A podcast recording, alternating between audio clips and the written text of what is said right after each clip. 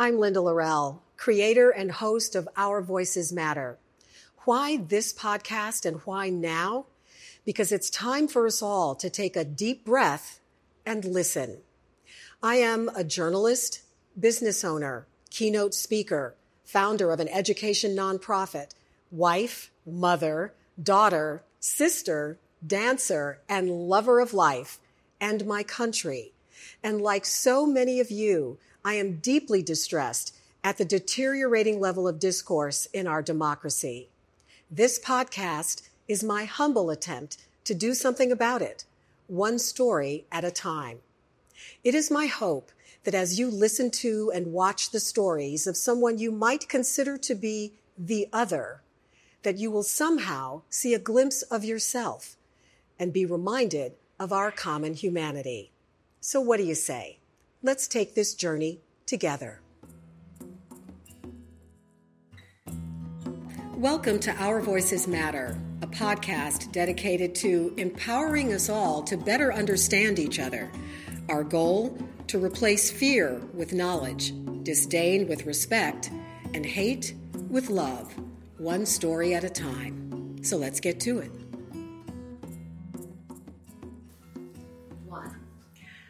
I am beyond excited uh, to talk to today's guest, Denise Hamilton, who is the CEO and founder of Watch Her Work. I love that title.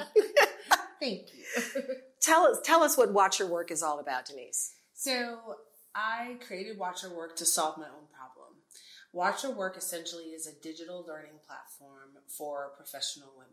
Okay. And when I was in corporate America, I've been an executive for about 25 years. I know I started when I was 10, but um, I was the only African American or the only woman in so many different situations that I became kind of a lightning rod for mentees.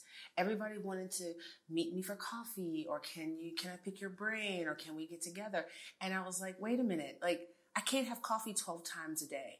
And it really occurred to me that between myself and my peers, uh, how all of a sudden we were in charge of gender equity in the workplace. And I didn't really understand how that had happened, right? So these women that are the tip of the spear, they don't even get to see their own kids. They're now in charge of equality in the workplace. And I felt like we had to create a way to scale mentorship the the 150 of us can't mentor the 10,000 behind us. Right. And we need a way to capture this great, incredible knowledge that women have, but um, do it in a way that is reasonable and, and accessible, right? So, kind of when I started, I had two goals. The first goal was to scale mentorship, but the other goal was democratize access to mentors. You know, mm. the pretty sparkly girl in the high achievers program, she's going to get a mentor but as women, we can't afford to not have everyone developed, for everyone to have access to this information. And it occurred to me that we kept telling women, um, you know, you have to ask for more money. You have to fight for this. You have to, but we weren't telling them how to how do, do it. you do it? How do you do what it? What do you say? Yeah. What do you say when you go into this meeting? For some people, they've been raised to work hard and put their head down. So what you're saying to them is completely antithetical of how they've been brought up. Right. So you've got to help them. You got to give them the language. You've got to give them the phrasing. That's why we use video because you got to see their tone of voice, their body language. Think how empowering it is to, for, for you to see a woman that's five foot one tell you how she establishes authority and gravitas in a boardroom, right? Right. Like you have to see that. Um, so basically, people, a, a, woman could go to your website to mm-hmm. watch her work and pick a topic that she needs some advice on, and there is someone there to offer that advice. And there are hundreds of women there. So uh, right now we have about 7,000 videos with the goal of 25,000 by the end of next year. Oh. And every subject from mommy guilt to asking for a raise, negotiating severance, what do you do when a client hits on you, just everything that you could think about because you know these are the things that impact a woman's career right. you know if my um, daughter got sick at school they didn't call her dad they called her mom right? What's the impact of that? As I care for aging parents, if my mom has to go to a biopsy, I'm the one that goes. They don't really expect my brothers to go. Right. Right. So the life things that impact our work, um, I just became really obsessed with that kind of intersection mm-hmm. and how do we support women and sharing best practices. I also think we tend to marginalize women once they get past a certain age, which is totally ridiculous because that's where all the genius is. Hello. They know where the bodies are buried. like I, yeah. I, I want to make sure women don't have to step over the same puddles we already stepped over. Right. So how do I pull that wisdom out of, you know, that seasoned woman's mind and share it with the next generation. I love your passion. You're clearly so passionate about this. So, okay, let's let's talk about your backstory. Tell us how you got to where you are now where did you grow up? What what have been some of your struggles as you got to this confident, passionate woman that sits in front of us right now? Well, I'm, a, I'm an immigrant. I was born in Jamaica. It's a very interesting time to be an immigrant in the United States of America, uh, but to have a, an American accent. So people have very interesting conversations about immigrants in front of me sometimes, and I have to weigh in on those. But um, interesting. I I um, my parents are very simple, humble people and came here and we worked incredibly hard and has How old were you when you came to I came when I was five. Five. And um but lived in New York City in a Jamaican neighborhood, so I feel like I almost never left Jamaica.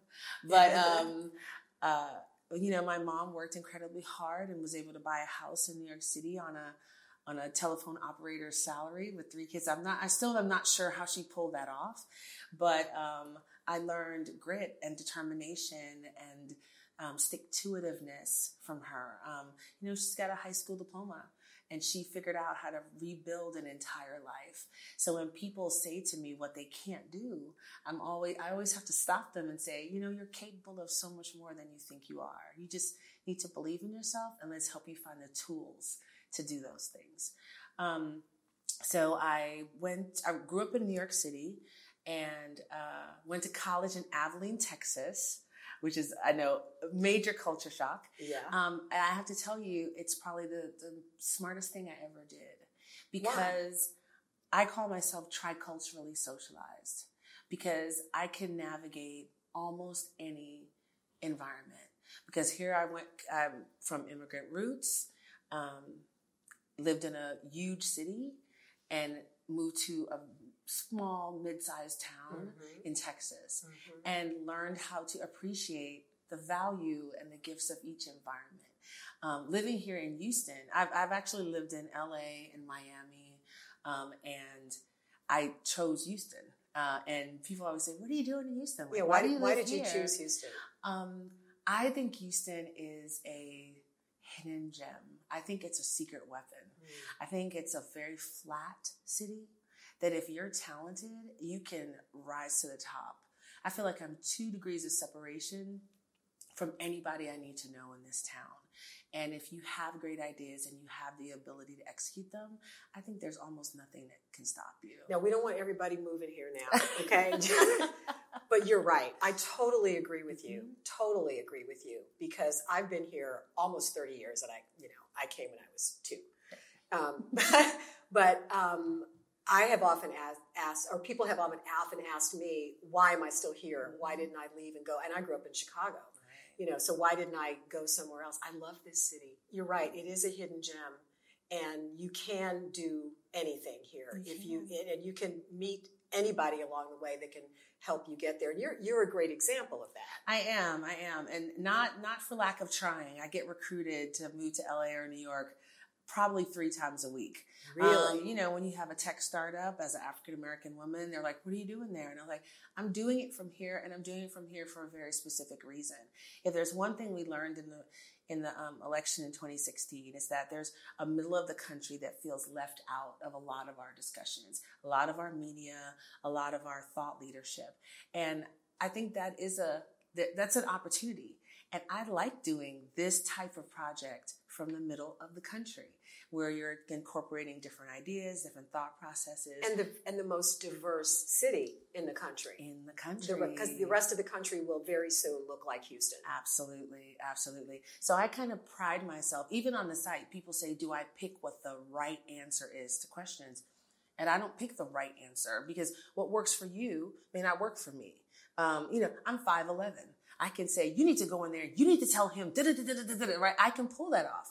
This four foot nine Asian woman, she mm-hmm. might not be able to pull that off. Mm-hmm. So it's really important that people see themselves and hear different ways to handle different conflicts and different issues and challenges. And that's what this podcast is about. I love it. Is about having people um, hopefully be able to see a glimpse of themselves in somebody's story that they didn't know and who maybe looks like someone that they would consider the other, mm-hmm. right? So um, I want to talk a little bit about about that. Um, you mentioned that you're an immigrant mm-hmm. and that people don't know that because you don't have an accent. Mm-hmm. So they assume you're African American and that you were born in this country. Yeah. So what kinds of uh, so you're really a fly on the wall. I am. Okay. So what have you heard, um, and how have you dealt with that? Well, it's been incredibly interesting not being of Hispanic descent to hear the immigration debate framed almost exclusively around Hispanic people. Like, I think that's bizarre because if you, growing up in New York, Russian immigration, Jewish immigration from the from Poland, from Armenia, from there there are immigrants from everywhere, all over the world. So the fixation on one part of the world is fascinating to me. Um, I don't I don't frame it that way, so it's interesting to see the whole discussion frame that way. So that's the first thing, and then I think the second thing is um, kind of the the disingenuousness of it all, right? Like the, the reality is is people come here from all over the world and they work incredibly hard and they do jobs that nobody here wants to do. I mean, let's just be really honest about it. They do the the the difficult, challenging, unsafe, low paid work that most Americans don't want to do. Our country, our our industries are built on it. Um, think of the construction industry. If, if everyone that was an immigrant left the construction, you'd be work waiting a whole lot longer for that, for house, house, to be built. Absolutely. And, and it's just, it's, let's be honest. Like, why can't we have this discussion in a manner that's respectful and honest and where you say what you really feel? What you really feel is um, competition. And I think it's really interesting for people to who believe that they're the best. If you think Americans are the best and the brightest and the most, then compete. Then compete. Then it shouldn't bother you when other people are coming. They're only bringing their contributions to this country. This country is built on their contributions. The founders of some of our biggest companies are immigrants or children of immigrants. A lot of our elected officials are children of immigrants or grandchildren of immigrants. So it just feels like how do we move this conversation to a place that it's honest? It's appreciative of the contributions, it's acknowledging of the challenges, and focused on solutions. So, give me an example of something that you've heard as a fly on the wall that someone has said either to your face mm-hmm. or in your presence and how you responded to it. Oh, my favorite is they're bringing diseases. Uh, I remember having a conversation with someone about the caravan. Well, I heard that they're bringing diseases like smallpox and leprosy. I was like, oh, honey, you're so cute. um, you know, the, the idea that, again, why can't we disagree about ideas? There's no need to embellish, to elaborate. If you don't believe in something, if you have a disagreement with a policy or a practice, say that. But you don't have to de- demonize a whole group of people. We did, when we came here, we didn't have diseases. We came here and we worked incredibly, incredibly hard. And um, this idea that we have some advantage when we come here, when we come to the United States. So my mother, who worked as a telephone operator, she bought a house in New York City because she had an advantage. What was that advantage? Like, please tell me what it was. What she did was she worked hard and she saved her money and she made that commitment, right? Mm-hmm. And and I and I think it's easier to to create otherness, to make them strange. They're they're somehow different than me and you. They're not different in any way that matters, right? And I and I guess I just um I'm just stymied by it. Yeah. You the, the kind of person that would walk a thousand miles for a better life That's not who we want in this country. right. Listen, that's Hello. exactly Talk who about we determination want. and Determination, grit. grit. I'm Mhm. reading all these articles about grit and determination and how, that, and it's like here's somebody that has it. We don't. There's no place for them here. We can't Yeah. figure that out. Yeah. Um, so I think it's a really interesting um, the idea, the idea of ownership. And I feel like this is a great American experiment. Like nobody owns it. Nobody owns it. You, you don't have any more claim to it than this person has to it. It's an experiment. an experiment. And it's been incredibly successful. And it's been successful because of the openness.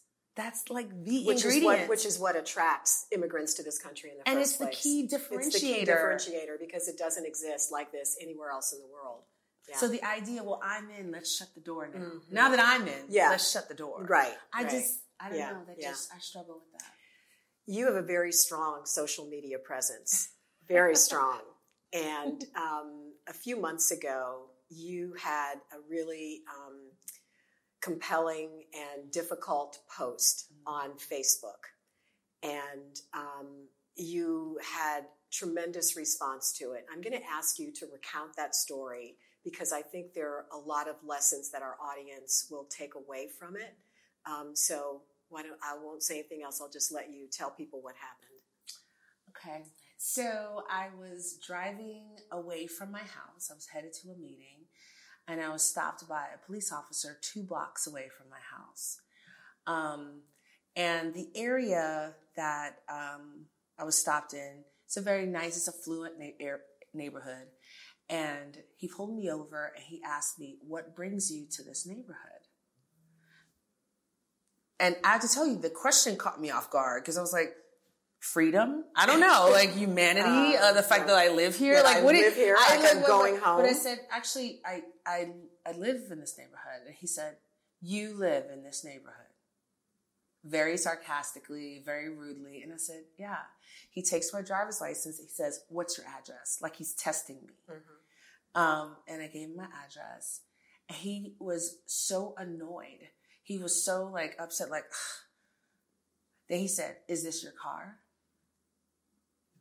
Is that your car? Like, I mean, it was just so You're, obnoxious. you were driving a. a, a convertible Mercedes. okay. Um, and, and he, um, this, this is your car. I said, yeah, this is my car. And I live in this neighborhood. And I, and I caught myself because I, I, I was like, you know what? Just be calm. Just like, let's just get this over with. Let him do whatever he's going to do. I take kind of a general practice of not letting people ruffle me, right? Mhm. And he just continued to be nasty and picking at me. And I, I, for a second, I thought about my nephews. And I thought, I'm, I'm 48 years old. Um, I can keep my cool. I was infuriated. I wanted to yell at him. I wanted to curse him out, Mhm. right? And I can keep my cool. What does a 17 year old boy do? What does a 21 year old young man do? Right. right? Right. Just like, and I, and it just gave me this incredible empathy for the fact that we have shifted the responsibility. The the peacekeeper, the officer used to have responsibility for keeping the the situation cool, And now it's but now on. it's shifted to the citizen. Mhm. And I don't really know how that happened. So he had me scoot my car up to close to Westheimer so that everyone could see, so that everyone could see that he was doing his job and keeping the riffraff out of the neighborhood. Like he could see me standing up against the car. Um, he kept me there for 20 minutes. Um, and then wrote me a ticket. I feel like he sat back there trying to figure out what he could do because What was the ticket for? um, um, for not stopping at the stop sign. No, he, he said, "You well, you stopped, but you didn't come You- to a complete, complete stop. stop. Yeah. Okay. So, but I think at that point he was worried because I do live in a neighborhood and this is my car, Right. and he stopped me and he harassed me. Right. So now he has to kind of cover his bases. Um, so I was, I literally turned around and went home and posted that video because I was so angry. I was so angry because sometimes you think if you reach a certain status or you work hard or you push yourself throughout a situation that these things aren't going to happen to you. And I wanted to share my story because I know I have a strong social media presence. I know there are a lot of people of all races that follow me. And I wanted them to understand it's not just this young guy that lives in a poor neighborhood that gets harassed. It's everybody that gets harassed. And it's not okay when it happens to anyone. Right. That that the police are supposed to be an ally, not an adversary. Um, and I was really touched by the response from the both the police department and the sheriff's department. He was disciplined and they addressed that situation. But I think that the point um, that I wanted to make in sharing it was the people that ran to my defense and people who, who couldn't believe it happened to me need to have the same empathy and the same understanding when it happens to this young man in third ward or fifth ward or Alief. They need to have the same emotion and intensity. And if it happened to me it's happening everywhere right? And so um, I, I hope that sharing that experience opened up a few people's eyes to the reality that this is not something that people are making up it's a legitimate experience that they're having of being treated differently because they're African American. Yeah. And whenever someone, you know, accuses us of pulling the race card, mm-hmm. you know, it it it diminishes the actuality of what is going on. Absolutely. And um, more often than not, when someone is explaining a situation such as yours, you're obviously you're telling the truth. This is what happens, mm-hmm. and we don't just make this stuff out this stuff up out of thin air and want to be treated. Um, you know, want to have some sort of sympathy because of this. Um, there was another incident that you had um, in your neighborhood. Mm-hmm. I'm going to ask you to talk a little bit about that because it's it's slightly well it's it's it's, it's different but but it has a, a, similar kind of context yeah when i um, moved into my neighborhood as i mentioned my neighborhood is a affluent neighborhood obviously predominantly white neighborhood um, dog feces was put on the car handles of all the car doors in front of our house um, and so that was our that was our welcome package. Welcome, welcome was, we didn't get a, picnic Not basket exactly, with banana you know, bread. cookies, right? right. right. Um, but you know, I I it is funny because my husband says you're so mellow about these things. I, I just have come to a space that I understand how disruptive I am, and I'm all right with being a disruptor.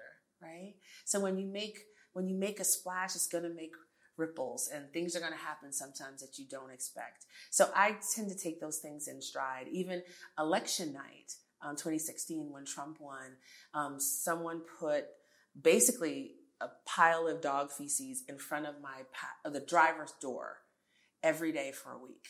So literally every day when I went to open my car door, there was a pile. So literally, um, we so I wasn't even going to call the police because I was like, whatever, they're they're coops, mm-hmm, whatever. Mm-hmm. And um, my husband just finally insisted. He's like, "No, we're calling the police. Like this is ridiculous." And the police officer, when he came, he said, like literally, he had tears in his eyes because he said, "I cannot tell you how many incidents like this we've had all over the city." Wow. And he said, "When I post this report, the news stations are going to call you." he said, "Do not do a story with them." And I was like, why would you want to? At first, I was kind of, wait, you want to cover this up? And he said, right now, you have one crazy. You post a story, you're going to have hundreds. And the truth of it is, we cannot protect you. Wow. Wow. You know, and I think that people, it's harder for people to accept that this happens right now, today. You think of this as something that's in the past, as something that's over.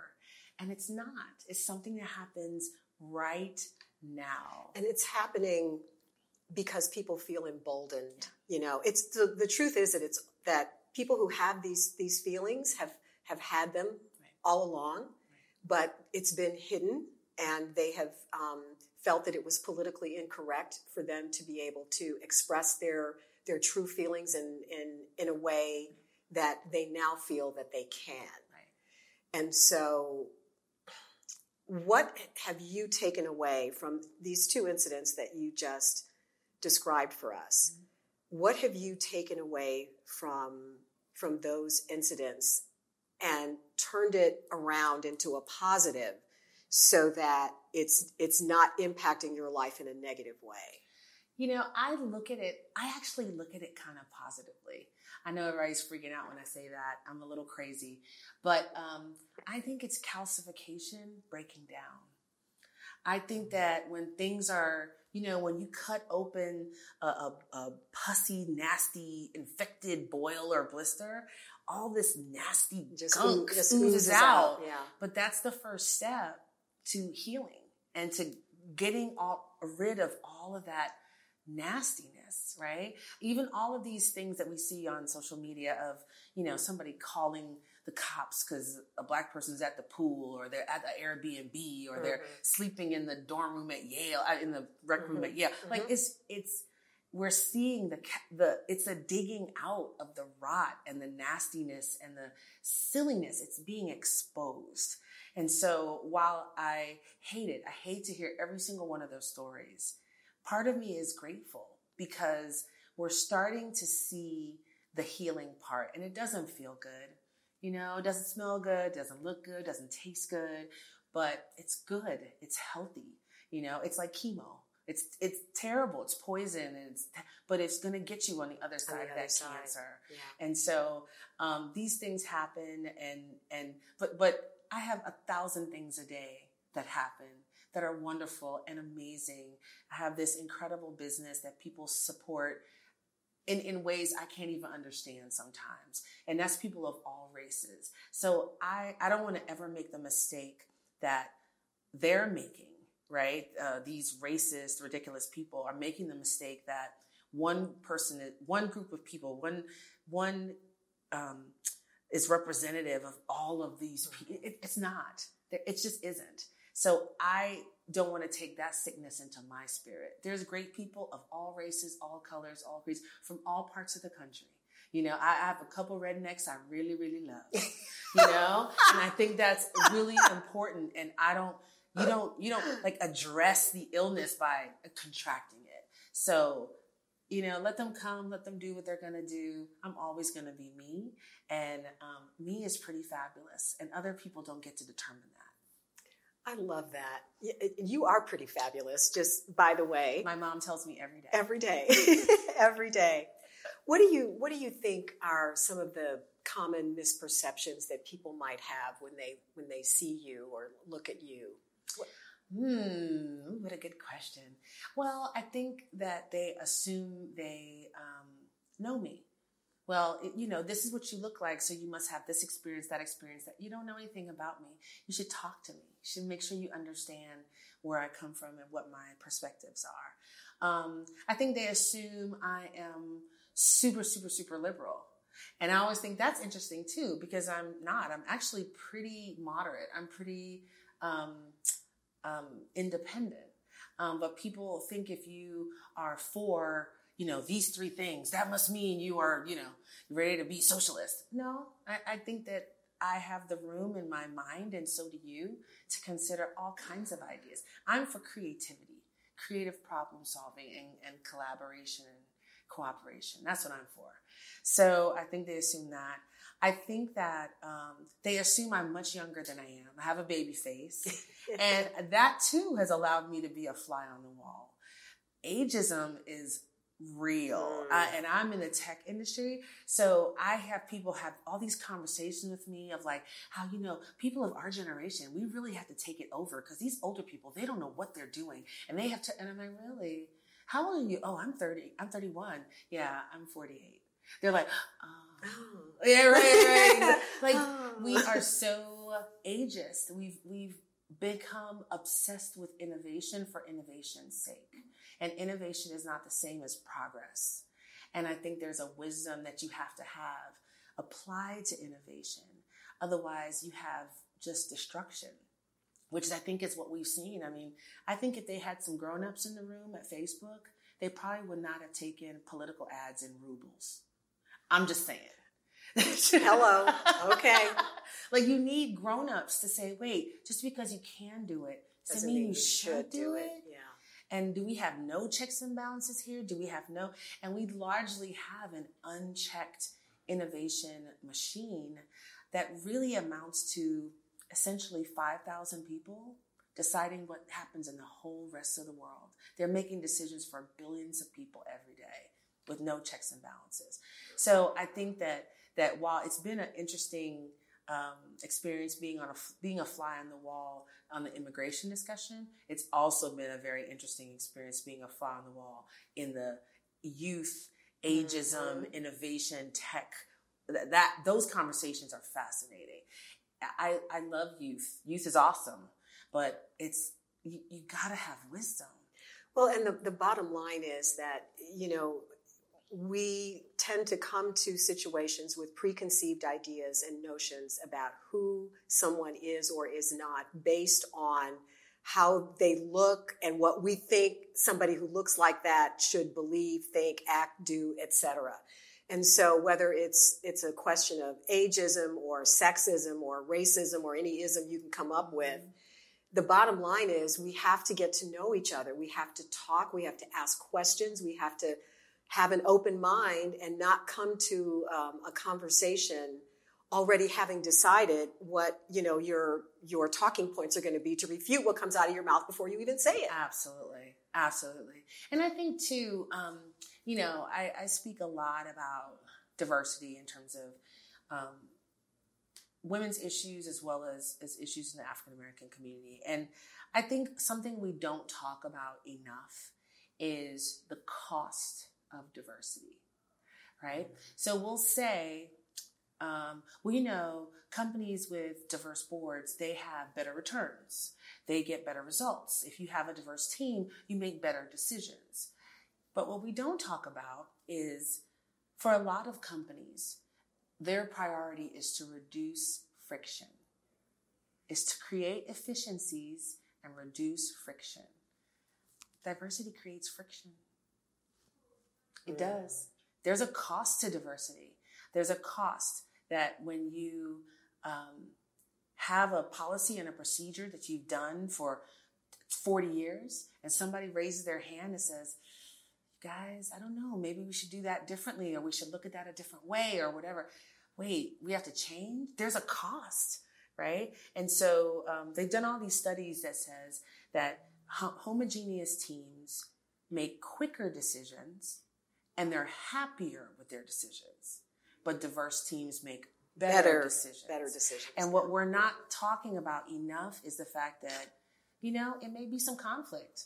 And that's why I say I'm a disruptor and I'm fine to be a disruptor. Yeah. Like it's not easy. It's not easy to incorporate other people's belief systems. Like when you're talking to someone and, and you're asking questions, are you really receiving what they're telling you? If you grew up and your whole life um, was your relationship with police was Opie and Andy and the Griffith, show, mm-hmm. right? Like Andy mm-hmm. Griffin show, rather. Andy Griffin. If, if that is, if that's your your understanding of what a police officer is, can you receive when I tell you that we were stopped and and um, uh, searched, searched, and yeah. frisked, thrown up against the wall when we were walking home from a party, and so yeah. we don't have that same right. So can you receive that, or are you going to spend twenty minutes explaining to me? No, no, no, no, no. The police are your friends, right? And that's the difference. It's like how do we teach people that opening has a cost, but you have to be willing to pay it if you want to grow and you want to be the best possible person you can be. If you want to get to the best solutions, the best innovations, the best creativity, you have to be open to that. I have a dear friend who was in the room when um, the uh, a, a big decision was made. I used to work for AOL. I used to run marketing promotions for AOL for South Florida. And they created an entire ad campaign um, for AOL Latina. And they translated it into Puerto Rican Spanish instead of Cuban Spanish for an event that was in Miami. And one one lone brave young woman raised her hand and she said, "You guys, I don't I don't think that this is going to work. Oh, it's going to be expensive to change it. Oh, nobody's going to care. Oh, you know, little girl, we got this covered. We've been doing this for this. And they just dismissed her. They put out that collateral, and I tell you what, it was a firestorm the likes of which I had, ne- had never seen in a professional environment. The so so you spent millions of dollars to impact a group positively, and you had the complete opposite effect. And somebody told you not to do it, you know. But again, we don't talk enough about that cost the price that you have to pay to really listen to somebody. It's why people recruit, companies recruit diverse candidates and they, they leave in a year because it's not enough to just recruit. You have to incorporate, you have to listen to them, you have to hear what they say. When I think about the fact that the biggest um, technological advances of the next 20 years are being figured out right now AI, facial recognition, facial recognition, and there are no diverse people in that room. Mm. Facial recognition. Wow. I mean, that's yes, crazy. That is crazy. Right? That so you you you look up um, my face and up comes a picture of a monkey. Because the people that are doing those codes and doing they don't have the same sensitivity to these communities. But guess what? The vast they're they're making decisions for the whole entire world. So I think it's really important that individually. So there's all these macro issues, right? But individually, we have to start listening to each other. And not listening just so you can formulate your response, but listening so you can learn, learn, understand, and unlearn. Like there's mm-hmm. some stuff you're just gonna have to let go. Right. That is just not true. You think your environment is a meritocracy. Guess what? The NBA in, in the 50s, they thought it was a meritocracy. It looks a lot different today, huh? Sure does. Sure does. I wonder why. Because mm-hmm. now it's a meritocracy, yeah. right? But so you have to be willing, I think, to release your previously held beliefs. And I have these conversations when I go to California and when I go to New York. The reverse of stop assuming that everybody that lives in Texas is a racist, is a redneck, is a like we have to just give each other a break and respect each other and listen and try to learn. We go so much farther together than we do apart. Amen, sister. that's, that's all I can say. I could I could talk to you all day long. Um, as we wrap up, uh, tell us what what's next for you and Watch Her Work. Oh, we're having so much fun at Watch Her Work. So um, we're continuing to build the library, and we want you to all go to it and use it. You know, you're asking for a raise, watch all those videos so you can go in there strong and you can get that money. Um, and we are also developing courses right now. Um, we call them toolkits. So let's say you found out yesterday that you're pregnant. Here's a, a whole toolkit of information for you. Here's a checklist before you go talk to your boss. Here's a script on what to say. When do you tell your coworkers? Um, how do you handle morning sickness when you're in meetings or you're traveling for work? Um, how do you dress? How do you set a boundary so people don't touch your stomach in the office? Just all of these things that kind of nobody talks about. Right. We're going to talk about it at Watch Her Work. So we have toolkits for your first job, your first executive position, health emergency, if you're fired or laid off, you know, just kind of every situation that comes up at work. Um, our goal is to be the destination, you know, for all things professional advice for women. Um, we don't want anybody to feel alone or like they have no one to talk to. If you cried at a at a meeting today because you just got so frustrated that you bust into tears, we want you to know what to do tomorrow when you go into the office and how to take the next step. You can recover from almost anything, but you can't do it alone. So we don't want um, any woman to feel like she doesn't have the tools. And newsflash: 17% of our audience is male. What's that all about? Whoa! Right? Right? And I think it's it's men that want to understand. That want to understand and maybe want to have a better um, a better toolkit yeah. to deal with the the women that are in their work environment. Right. That's a good thing, and I love that. That's wonderful. I, I literally it you, did that surprise you? It shocked me. I actually, and it was yeah. humbling for me, uh-huh. right? Um, because you know we we're all in this together and sometimes I even forget that. Like, we have to be careful. This is not adversarial. Right. Everybody's just trying to do the best they can. And let's figure out how to do that together. So, men, come on in. We, we love you as a member of the Watch Her Work audience. Um, but we have a slew of events coming up for 2019, including our um, retreat. We're doing a Set Your 2020 Vision um, retreat in Bali in um, fall of 2019, and we're super excited about that. And just a host of programming. I do my summit every year, so I'll be doing that in August again, and we have a, a pitch competition that's going to happen at the summit this year. It's called Life's a Pitch. Um, like that, and because it's not a game, yeah. and as it, as it surprise, it might. I'm sure it doesn't surprise you. Like I have my own particular spin on the pitch competition, so I stay tuned for that. I bet you do. So I mean, we're just trying to do things, you know, our way and do mm-hmm. stuff that really helps. There's a lot of information everywhere, but um, we try to really refine it and make it more targeted so you can use it. Otherwise, right. it just it's just noise. Right. I love you doing you.